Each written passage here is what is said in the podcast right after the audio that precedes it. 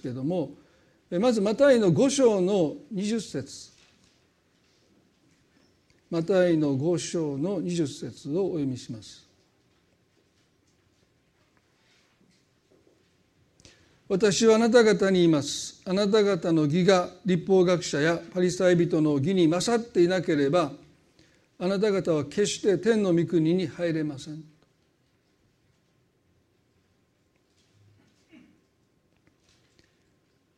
先週このあなた方の義というものが人が神の前に正しくあろうとしてあるいは正しく生きることによって神様の立法神様の期待に100%応えて義とされるというそういう義ではないということについてお話をしました。義人はいない一人もいないというあの聖書の言葉は私たちにとってはある種の慰めですよね。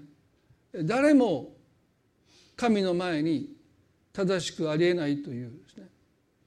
どんなに立派な生き方をしても神の目に義とされないというこのことはですねまあある意味で良い知らせですよね。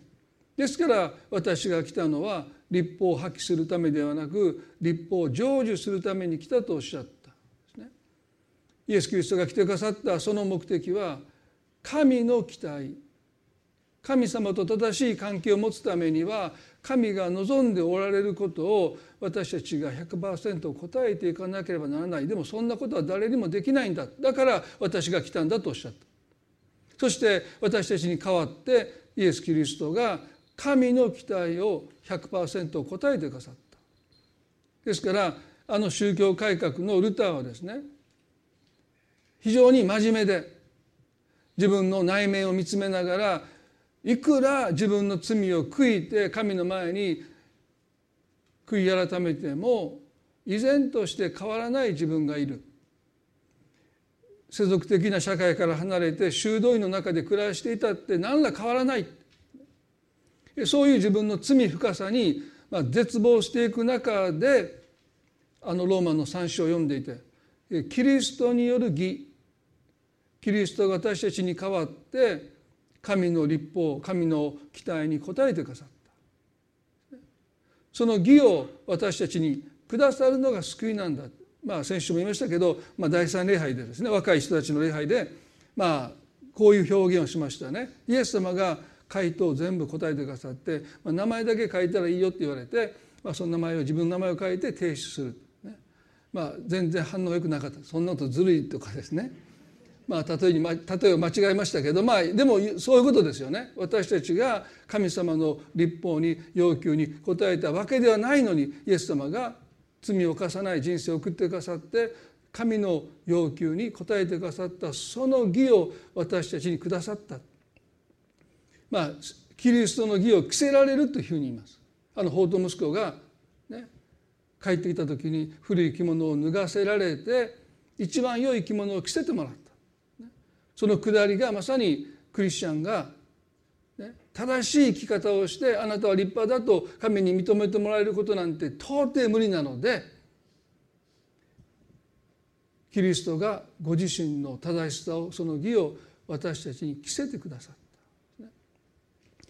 そこには非常に大きなズレはありますよね。法と息子だってそうですよ。一番良い着物を着せてもらってあなたは私の息子だって受け入れてもらったんだけど、まあ、彼の内面はまだですね。その着物にふさわしいような人にはまだなっていない。でもこのコロサイの3の10にはこのように書いてます。コロサイの3の10にはですね新しい人を来たのです。新しい人はそれを作られた方の形に従って新しくされ続け真の知識に至ります。新しい人を来たというのはキリストの義を着せられた人のことです。あなたクリスチャンになったってそんなに変わらないじゃないかって時々言われます、まあ私だって随分言われてきました。お前クリスチャンのくせにとかですね。まあ開き直るのはよくないと思いますけどでも聖書は私たち自身が正しくなっていくということよりもまあそれも求めてるんですけどもでもキリストの義を着せられた。そしてそのキリストの義を着せられた人はその義にふさわしい生き方を聖霊なる神様の助けによって少しずつ、ね、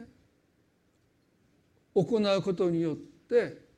その着せられてる正しさにふさわしいものに変わっていくんだというのが私たちの希望です。ですから頑張ってその義を獲得するんじゃなくて全然ダメな時にその義を着せてもらった。そしてその義その正しさにふさわしい生き方を私たちはゆっくりと身につけていくでそのことを聖書は私たちに語っています。で今日皆さんとこの続きを見ていきたいんですけどマタイの5章の21節でイエス様はですねあなた方の義が立法学者パリサイ人の義に勝っていなければあなた方は決して天の御国に入れませんとおっしゃったわけですね。でこれを文字通りそのまま読むと非常に重い言葉ですよね。あなた方の義っていうものをある人は間違ってね私たちが頑張って正しく生きることだと理解するならば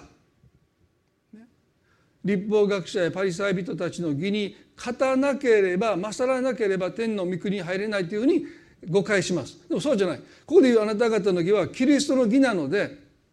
もうその義を私たちは着せられているので立法学者パリサイ人の義っていうのは偽善ですからね。その義に勝っていなければイエスもおっしゃったんだけどもうそんなのは最初から勝ってるわけです。キリストの義を着せられた私たちは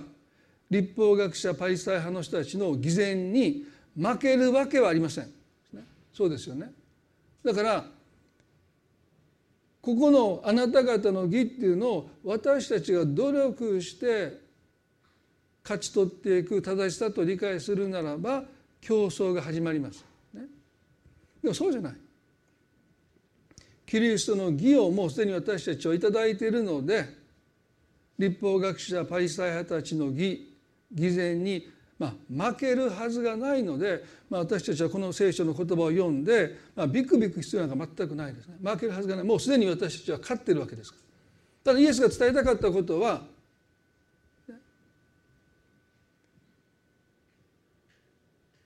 立法というものが私たちに求める義よりもキリストの義が求めることの方がはるかに勝っている。そのことをこの後の下りの中でイエスが語られるわけですよね。でもまず皆さんに知っておきたいことはこうしなければ天の御国に入れないんじゃないかという恐れを持つことは全くもうない。もうすでにキリストの義を頂いているので私たちは神の目に義とされているんだということがまず前提としてありますね。そしてこのマタイの5章の21節でイエスもこうおっしゃった。昔の人々に対して殺してはならない人を殺す者は裁きを受けなければならないと言われていたのをあなた方は聞いています。しかし私はあなた方に言います。兄弟に対して怒る者は誰でも裁きを受けなければなりません。兄弟にバカ者というものは最高法院で裁かれます。愚か者というものは火の燃えるゲヘナで投げ込まれます。皆さんさっき言った前提がなければこんな怖い言葉ないですよね。あんたアホやなって言ったらもうあれですよ。サンヘドリンというユダヤ教の最高裁判所で裁かれるしバカ者、まあ、幸い大阪の人はねバカ者と言わないので東京の人だけが地獄の火で焼かれるんでしょうか。ね、僕たちはバカ者という表現言った皆さん言ったことないでしょ？関西ではバカ者なんていうことは使わないですね。お前アホやなとかですね。皆さんこの箇所をさっきの前提を抜きにして読んだらねこんなに恐ろしい言葉はないですよね。しょっちゅうアホやな、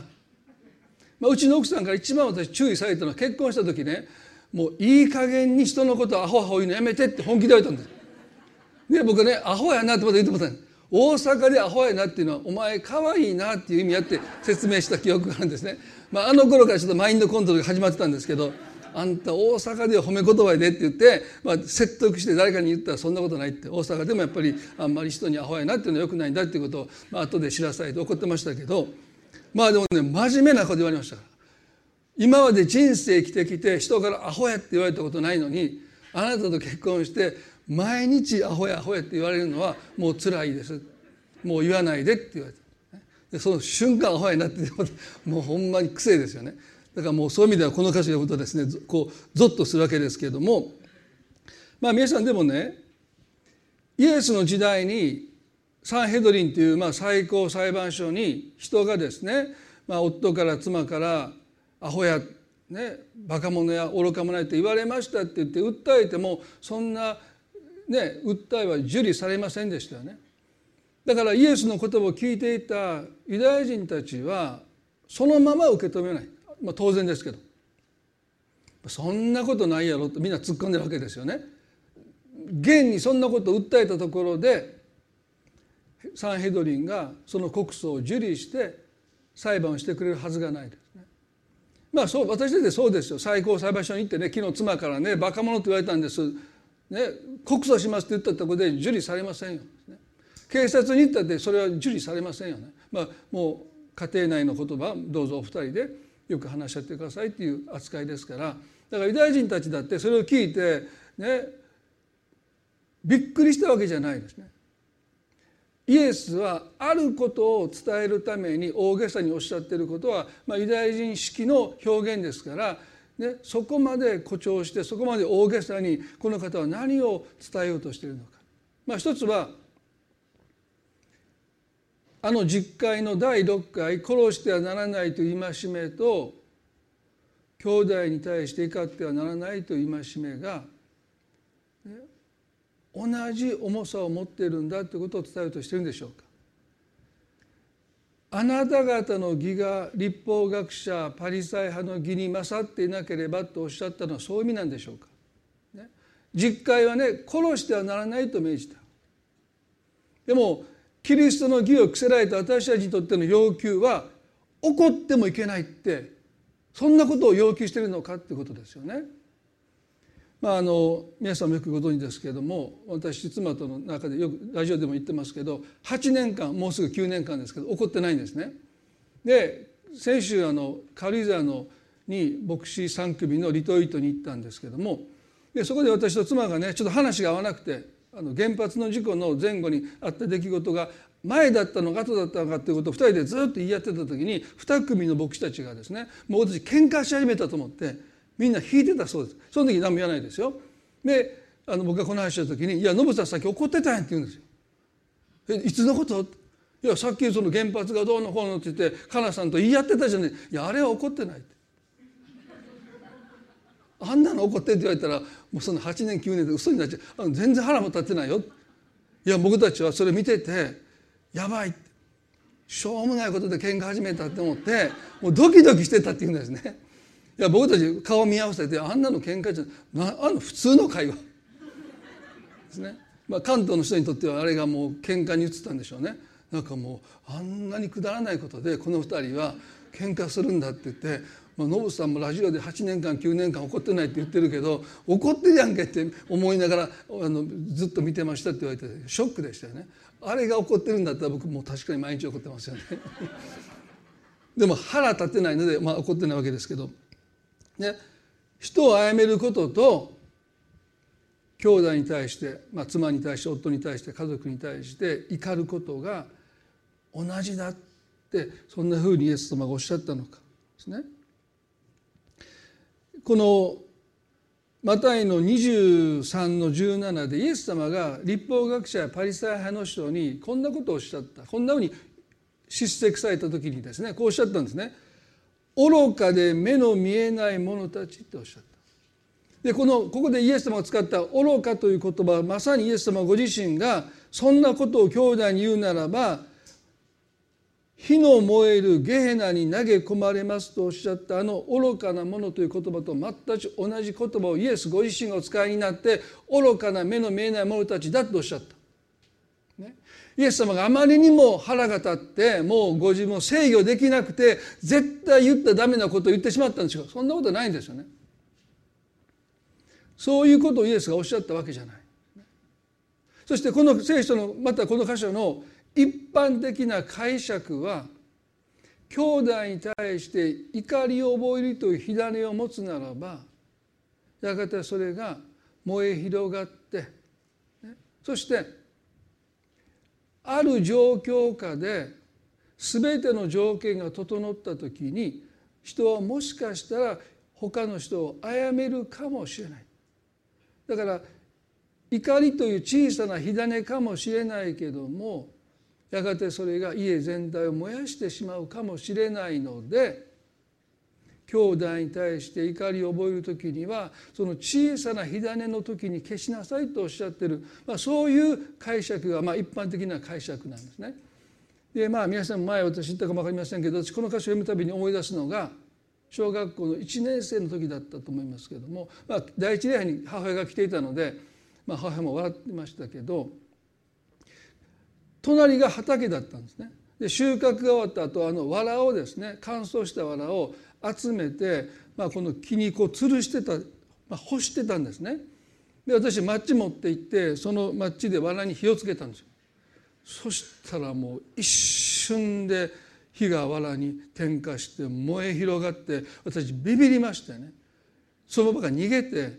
坂の上の坂道の上から下を見てたんですよそしたら近所の人がみんな出てきて大騒ぎですよまあ畑の真ん中にこう藁が積んであったのでまあ、火が燃え移るということはなかったんですけどもう火の火柱が上がってですね、まあ、うちの父親がいたかどうかちょっと覚えてませんけど母親と、まあ、近所の人が集まってきて消火活動してるのをもう私坂の上からこう見て隠れて見てたつもりだったんだけどもうみんなバレてましたねもう明らかに僕がやったってことは、まあ、多分親は分かったんでしょうね。でも呼ばれてそしてこっぴどく怒られたのを覚えてるんですね。ですからダメです皆さんね藁に町で火をつけたら、まあ、そんなこと自分の子供にも注意する必要のないぐらいバカなことしたんですけど、まあ、ここでね兄弟に対して腹を立てると、まあ、それが小さな火種な火種かもしれないけども、ね、寝タバコがねやがてこう燃え広がって家全体を全焼させるかもしれないので、まあ、火種のうちにそれを消しなさいっていうふうにイエス様がおっしゃってるんだっていう解釈。でもね皆さん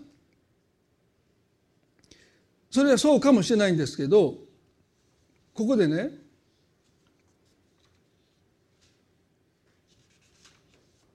マタイの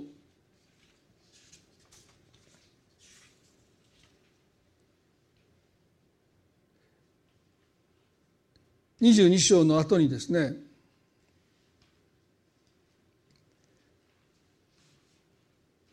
23から2425をちょっと読んでみたいですけど「ですから」とおっしゃった。今までイエス様がおっしゃったことの一つの結論としてね。ですから祭壇の上に捧げ物を捧げようとしている時に兄弟が自分を恨んでいることを思い出したなら捧げ物はそこに祭壇の前に置き行ってまずあなたの兄弟と仲直りしなさい。それから戻ってその捧げ物を捧げなさい。あなたを訴える人とは一緒に行く途中で早く和解しなさい。そうでないと訴える人はあなたを裁判官に引き渡し裁判官下役に引き渡しあなたは牢に投げ込まれることになります。ここでイエスはね兄弟に対して怒ってはならないとそうおっしゃった後にこんなことをおっしゃったんですね。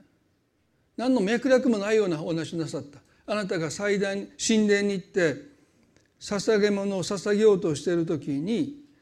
ある人から恨まれてる、ね、まだちゃんと謝ってもいない。和解もしてないことにあなたが気が付いたならば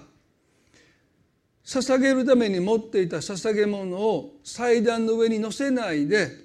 それをその前に置いて引き返してその兄弟のところに行ってちゃんと謝って和解してから戻ってきてからその置いた捧げ物を祭壇の上に捧げて私に捧げなさいとしゃるなんでそんな回りくどいことをしなければならないんでしょうかこれを聞いているユダヤ人たちはイエスの言葉を聞いて多分そう感じたと思うんですね。死んでまで行って祭壇の前に立ってそれを捧げてからでは遅くないのか。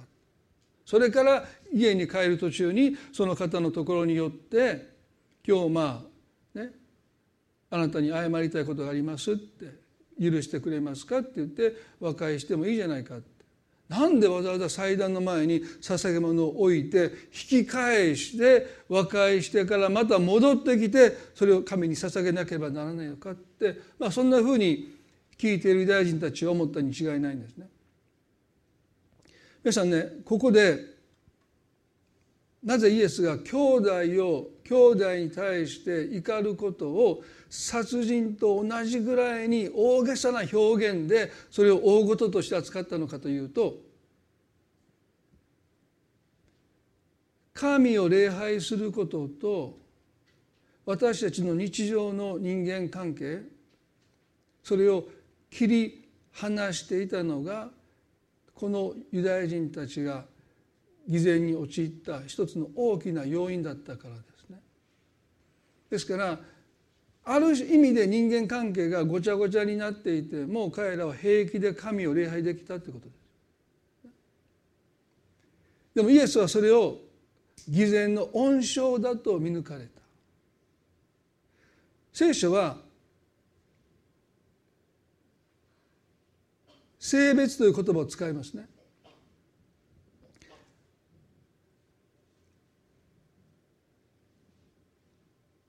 ある種ある日を性別していくっていうのは安息日の考えですよね。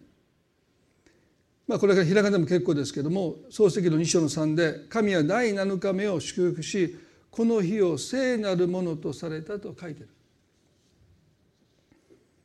その日に神がなさっていた全ての創造技をやめられたからであるとありますね。だから神は第7日 ,7 日を祝福しこの日を聖なるものとされた。一つの誤解は神様が第7日目を聖なる日になさったということはこの日だけが神聖で他の6日間は俗なる日だということではないんですね。聖なる日というこの意味はあくまでも取り分けるという意味です。だからその日が特別に神聖な日っていうわけじゃないんですね。他の日と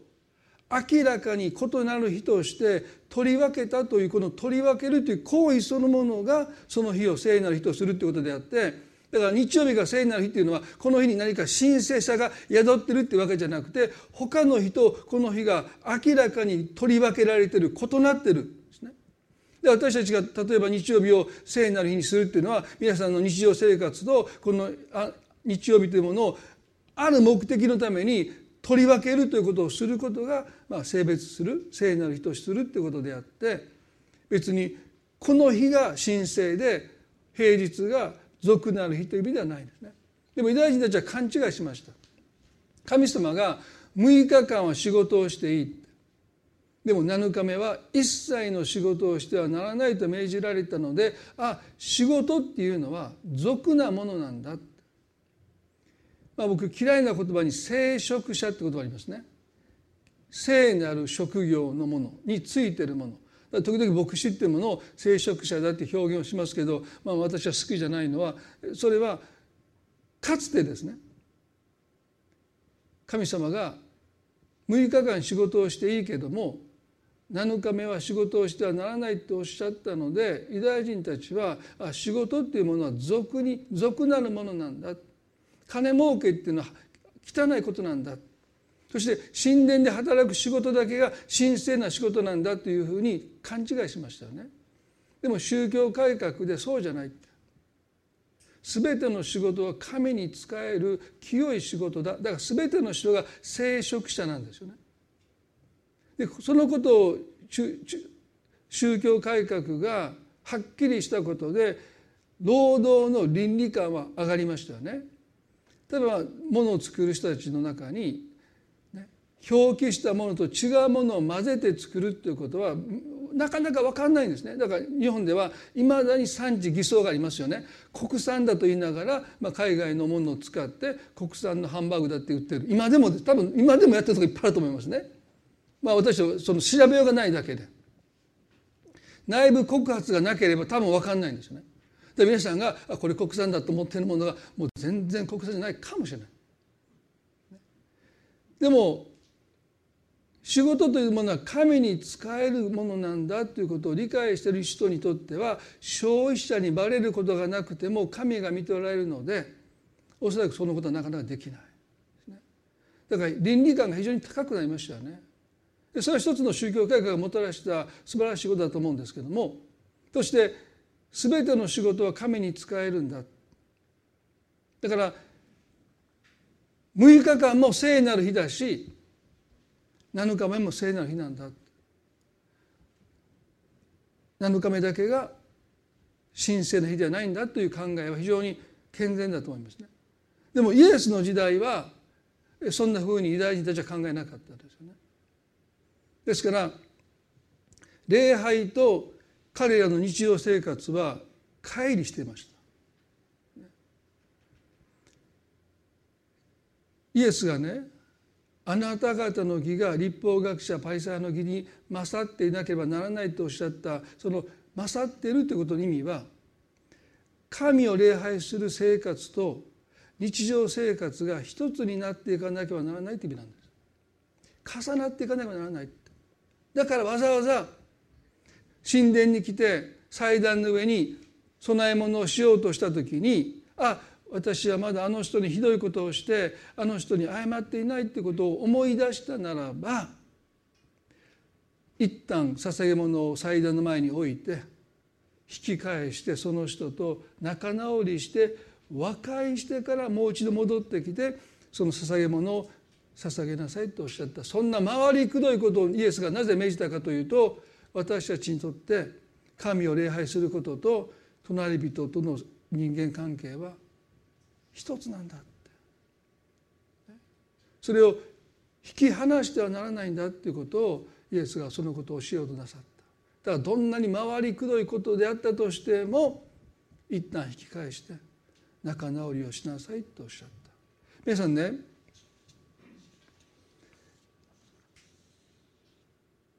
キリストの義が私たちに求めているのはそういうことなんだろうと思うんです。より立派になるとかですね。より正しくなるってことじゃなくて私たちの生涯すべてが神の捧げ物になっていくことを求めている。祭壇の上に乗せるものだけじゃない。その兄弟と和解していくということすら私たちにとって神への捧げ物なんだ。すなわち私たちの週の一日だけが礼拝の日ではなくて365日が私たちにとって礼拝の日なんだということをイエスはここで教えようとなさった。切り分ければ切り分けるほど私たちは偽善に陥りやすくなりますよね。この時間だけ笑ってるだけ。でもあとはもうブスッとしてても分かんないですよね。サンデークリスチャンという言い方がありますけど日曜日ずっとクリスチャンのままでいるのもしんどいですよね。サンデーモーニングサービスクリスチャンでね日曜の礼拝の1時間半ぐらいはなんとかクリスチャンらしくもう帰り道は車飛ばしまくって煽って帰るとかね、まあ、そんな人いないと思いますけど。そういうことだって起こりうるわけです。まあ、私がすごく尊敬する女性の説教者にバーバラ・ブラウン・テイラーという人がいます、まあ、彼女の本が日本語にもっと訳されてほしいなと思うんですけど彼女がこんな本を書いたんですね「An Altar in the World」まあ日本語に訳すると「世界の中にある祭壇」という本です。神を礼拝する祭壇は神殿の中にあるだけじゃなくて私たちの日常生活の至る所にあります。もって私たちの日常生活の場が神への礼拝の場になっていきますという本を書いたんですね。でその中で彼女はあのモーセと神様との出会いを取り上げました。パロの娘の子として40年間エジプトの王宮で育ったモーセが同胞たちが奴隷で苦しんでいるのを見て彼らを助けようとしてエジプト人を撃って殺しましたよね。でそのことがバレたので彼は全てを捨ててエジプトから逃げていった。ミディアンの地でその妻子の娘と結婚してその父の義理の父の羊を飼っていた。ある荒野にやってきた時に芝が燃えていた、まあ、乾燥していますね、そこに乾燥したまあ芝がもう水分もなくてカラッカラになっているそれが自然発火して時々燃えるんですね。まあ私のようにマッチを吸って燃やしたわけじゃなくてもうアメリカでもよくねその自然発火でこの森林が燃えてますけれども、まあ、荒野ではそういうことがたびたび起こるわけですよね。でモーセが羊を連れてやってきましたそして見るとそこは燃えてるそれは普通の景色です。で少し見てると一瞬で燃えて灰になるのにずっと燃えてたわけです。で彼はこんなこと言うんですね。捨て人の三の三で近寄ってこの大いなる光景を見ようなぜ芝が燃え尽きないのだろう？と言いました。まあ、バーバラ・ブラマはこの歌詞をこんなふうに言いました。モーセは明日時間ができたら芝がまだ燃えているのかを見に来ようと通り過ぎることもできました。そうすればモーセはモーセで亡くなっていたでしょう。ただ人を殺し逃亡しているだけで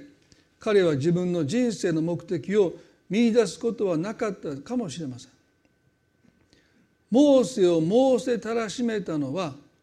脇道にそれることをいとわなかったことですまあ私本当にそうだなと思うんですね。もしこの時モーセはね羊を飼ってますからね。芝がなかなか燃え尽きない。そんなことどうでもいいんですね。彼の命の命に関わることでもないし羊たちの危険とも関係なくてあいつもより長く芝が燃えてるな。でもそんなことに気を止めてる時間は私にはありません。この羊たちを飼っているのでまあそこをスルーすることもできますよね。私たちも日常生活の中でちょっと気にかかること気になることがあっても忙しい毎日の中でそんなことにいちいち立ち止まって例えば仕事を中断してそしてそこに近づいていって関心を払うということをもしかしたらしないかもしれないだから私思うんですね。ここで彼はね近寄ってこの大いなる光景を見ようって言いましたけど芝が燃えてなかなか燃え尽きないことがそんなに大いなる光景なんでしょうかこの後彼は後悔が2つに分かれるという奇跡を目の当たりにしますけどねモーセの心をわしづかみにするような光景ではなかったと思います。少し彼が気に留めていくぐらいあれ？不思議だなというぐらいの出来事に過ぎなかったのに彼は足を止めました。羊に、ね、命令してそこに待たせました、ね、そして近づいていって見るほどのことではなかったんじゃないかなと思うんです。でも彼はここでバーバラ・バーが言うようにね脇道にそれることをいとわなかったからって言いました。神様の出会いって日常生活の中に隠れてる。モーセの場合はもう数メーター先に神との出会いが隠れていました。だからもし彼がねまあ少し気にはなるけどももう今忙しいしやらないといけない仕事がもうあるのでもう明日もう一度時間がある時に戻ってこようともし本当に彼がそう言ってそこをスルーするならば神様と出会うこともなかったしもしかしたら神様に使わされてエジプトに派遣されてあの数百万の民をエジプトから連れ出すというあの出エジプトも起こらなかったかもしれない。脇道にそれる足を止めて何気ない風景の中に神様の働きがあるんではないかと関心を払うことをもし彼がしなかったならばモーセは生涯ミディアンの地でエジプトに二度と足を踏み入れることもなく生涯を終えたのかもしれない。もしモーセにとって神との出会いは聖なる場所でしかありえないこんな場所で神と出会うはずがないってもし彼がそんなふうに割り切っていたならば彼はおそらくそこをスルーしたと思うんですね。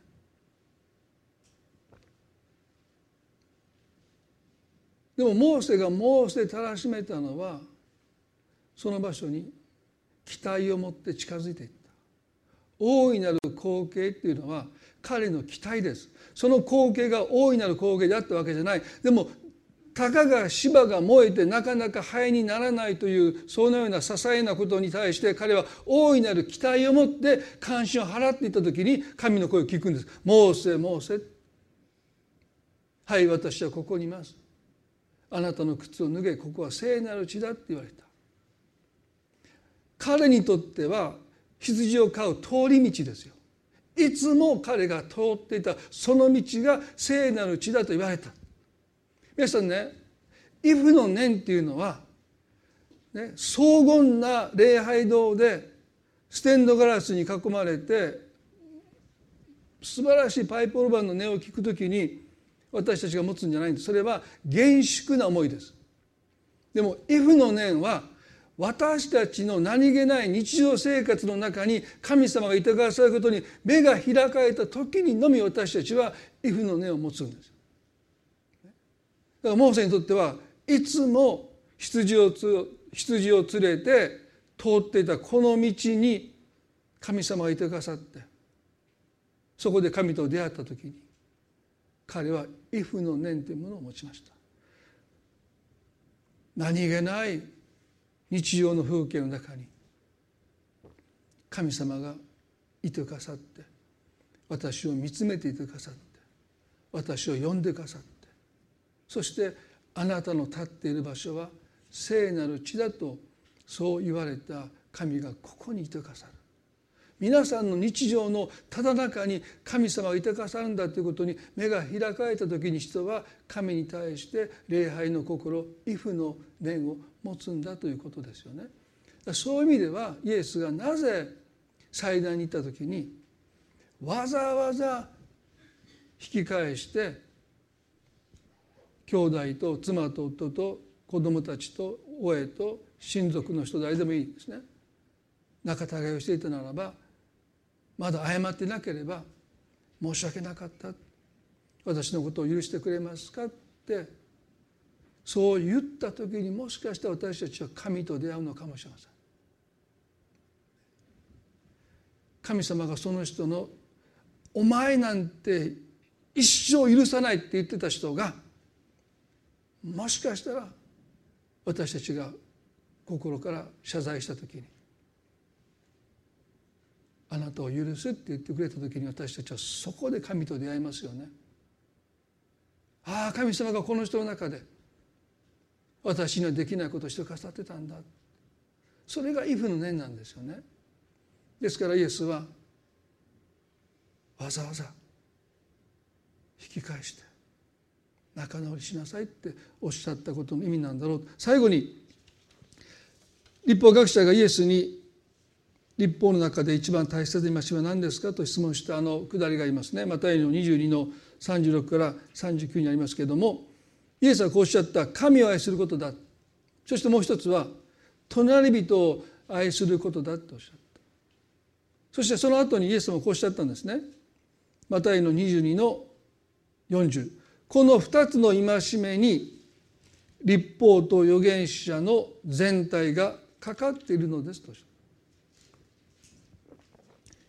立法と預言者の教えは神を愛することだけでは支えきれないとおっしゃった。隣人を愛することその二つによって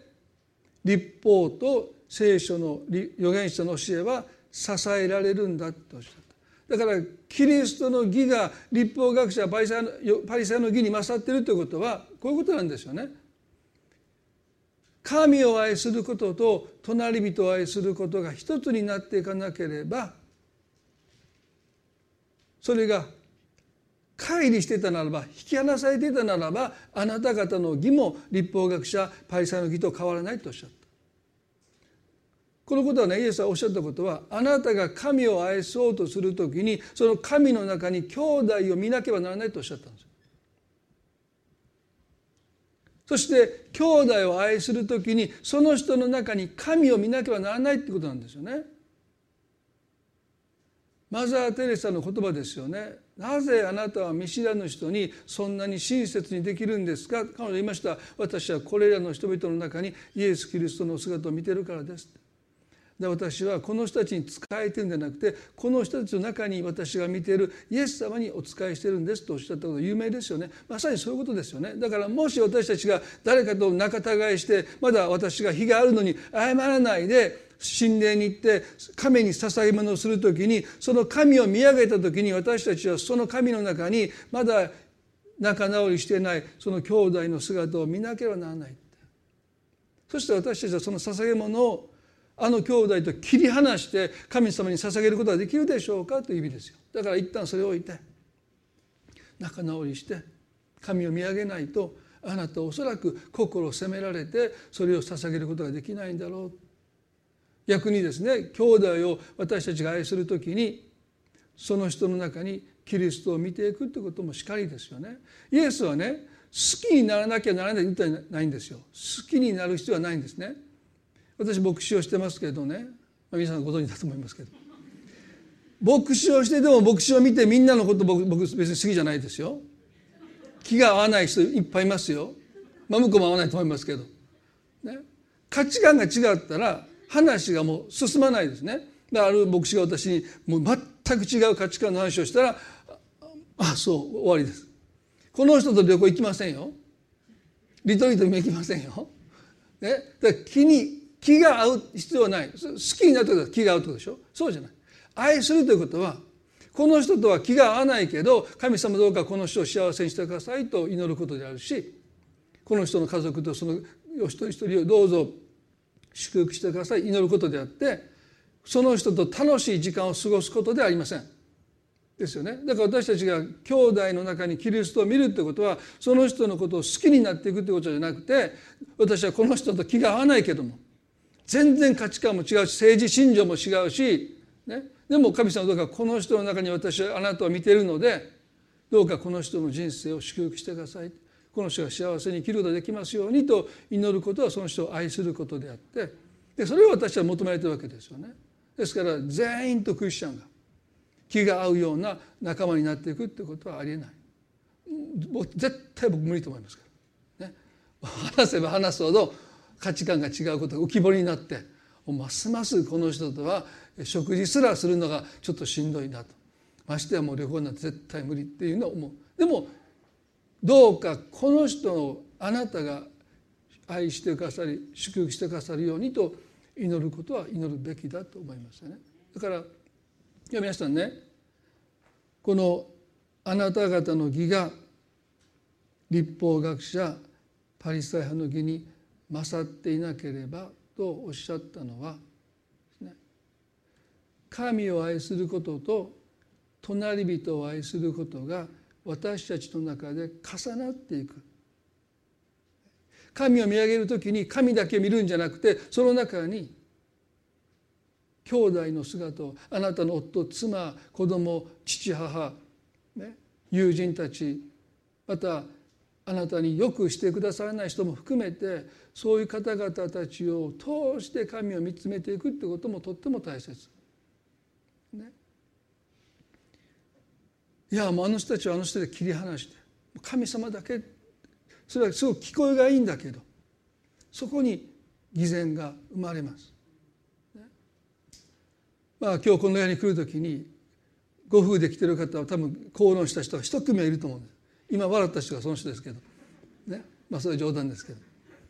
えそしたら教会の手前まで来て車の中で言い合いしたら一回家戻って仲直しが来るそういうことじゃない。それはそれは立法主義というんですね。そういうことじゃない。まあもう教会来る前のあの角で喧嘩した、ね、でも仲直りしないまま礼拝に来て まあねちょっとこう今日のメッセージ聞いた後だったら罰が悪いとかありますけどまあその家帰り道で仲直りすればいいんです。だからそれをもう立法的な必要がないんだけどでもね切り離すことはしないでください。少しずつ重ねてください。そして神をめげた時にやっぱりそこに私たちは愛する人また愛せない人も含めてそういう人たちを通して神を礼拝していく時にもしかしたら仲直りしなさいというこの言葉が私たちに迫ってくるかもしれないいやもう絶対あの人とはでも神を見上げる度ごとに仲直りしなさいというその言葉を神が私たちに語っておられるならば好きにならなくてもいいから愛せるように私を変えてくださいという祈りその祈りに生きることは神にとって何よりも勝った捧げ物ですよ。そういう生き方を私たちがするときに私たちそのものが神への生きた供え物になっていく。あなたが愛しておられるならば私はあの人を嫌いだけどあの人を愛せるようなものに変えてくださいというその願いを持って生きることが神にとっては最高の礼拝ではないでしょうか。ね、そのことを私たちはすぐにはできない。でもキリストの義というものが何であるかそれにふさわしく生きるということはどういうことなのかということを私たちが知れば知るほど少しずつでもいいから神が私たちを変えていってくださるそのことを私たちは願いつつですね歩んでいきたいなと思います。一言祈ります。恵み深い私たちの天の地の神様。私たちはなぜユダヤ人たちがイエス様を捕らえて殺したのか。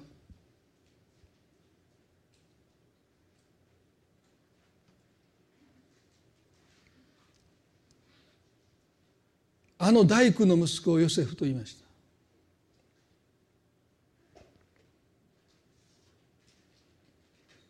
そんな人が神の御子であるわけがない。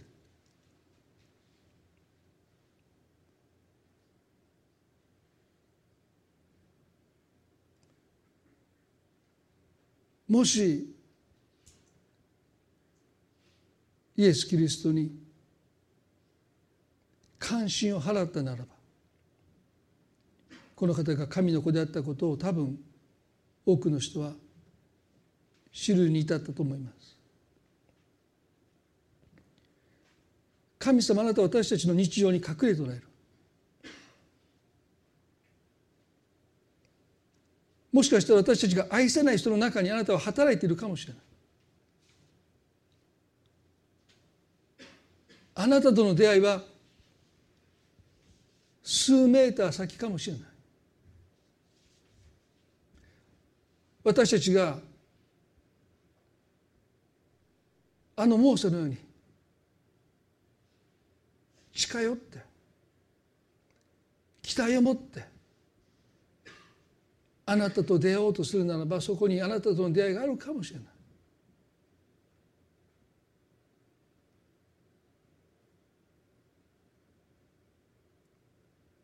神様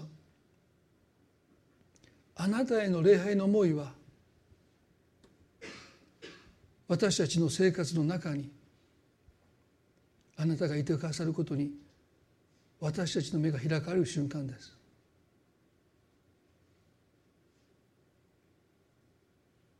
どうか私たちの生涯そのものがあなたへの礼拝となっていきますように教会に来る時間もとっても大切ですこの時間もとっても祝福された時間でありますけれども教会の帰り道も大切だし明日からの仕事の一日も大切だと思います。そこにあなたとの出会いがあるからです。どうか祭壇の上に捧げる捧げ物だけがあなたの求めている捧げ物じゃなくて私たちの生涯を神が捧げ物として願っておられる。あなたが愛する人を私たちも愛せるようになっていくこと。それもあなたへの捧げ物ではないでしょうか。だからイエスは仲直りしてからもう一度来なさいとおっしゃった。今日この御言葉を通して神様私たちの心を探ってください。キリストの義にふさわしい生き方をしているのかどうか私たちを探ってくださりもしできていないならば聖霊なる神様は私たちを喜んで助けてくださる。その助けを喜んで受け取っていくことが私たちに求められていると思います。自力では変わらない。でも私たちは自分にある必要を覚えて聖霊なる神様の助けに心を開くときに神様が私たちを変えてくださる。新しい人の形に私たちを変えていってくださるそのことを私たちは今朝もう一度心に留めたいと思います。神様この一週間の歩みを覚えてくださってあなたが多くの気づきを与えてくださるように祈ります。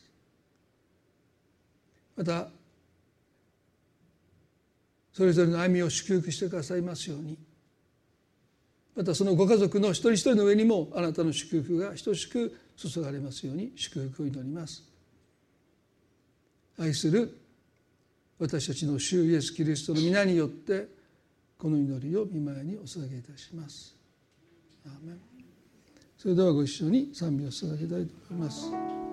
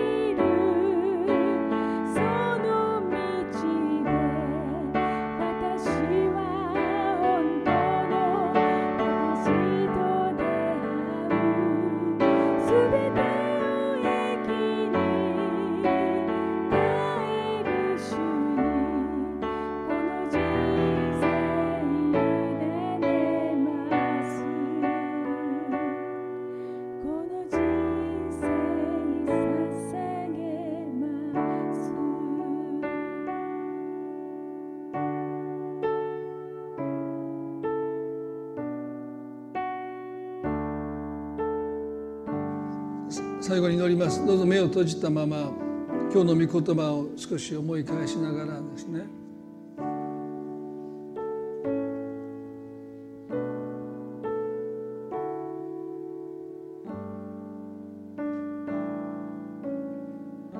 私たちは日々の中に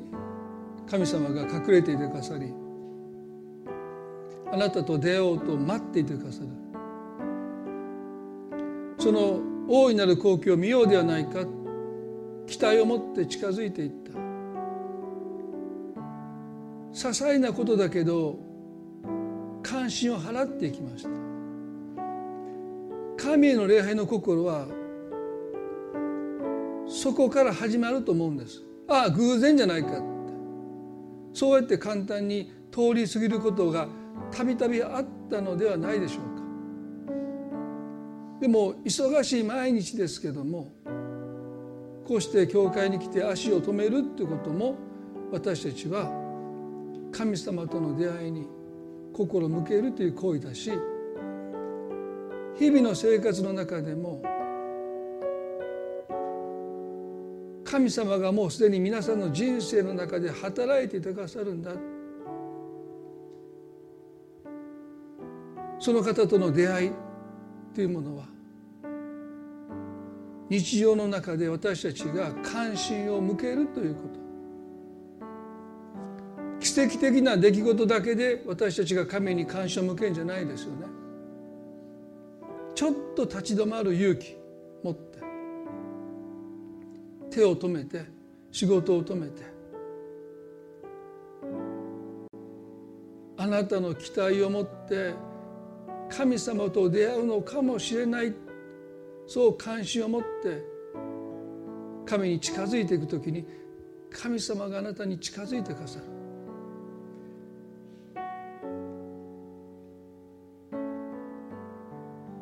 もしかしたら勇気を持ってあなたが謝った時に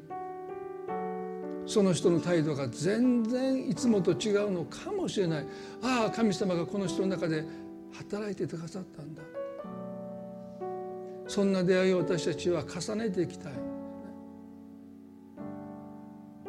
教会の中にも神様いてくださるけども皆さんの日々の生活の中にも神様いてくださることを覚えて歩んでいきたいと思いますよね。もっと私の日々の生活の中であなたと出会うことに対して期待を持って生きていきたい。その願いを持つ方はぜひ心の中で私と一緒に祈ってくださ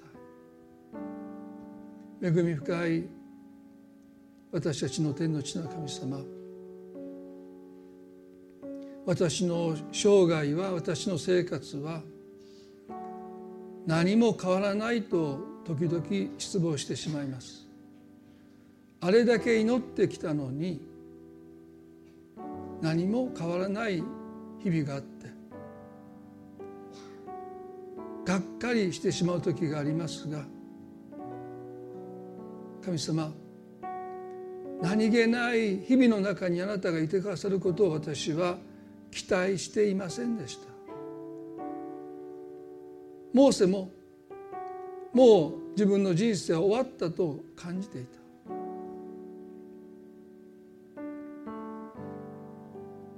いつもの光景でした。芝が燃えてる。でも何かその光景は彼の心に止まっていきます。足を止め羊を待たせて近づいていた時にあなたと出会いました。神様私たちも何気ない日々の中であなたが私たちと出会おうとして待っていてくださることに期待することができるその心を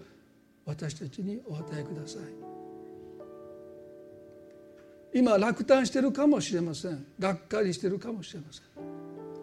でも何かあの芝の燃える炎がモーセの心に何か希望の光となっていったよう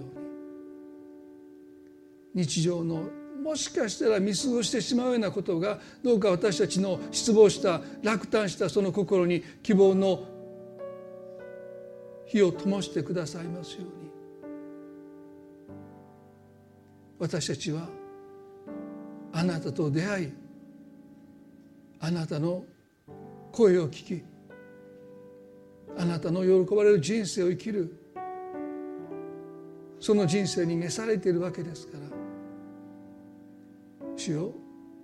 一人一人をどうぞあなたが覚え励ましてくださるように祈ります。感謝を持って愛する主イエスキリストの皆によってこの祈りを見舞いにお捧げいたします。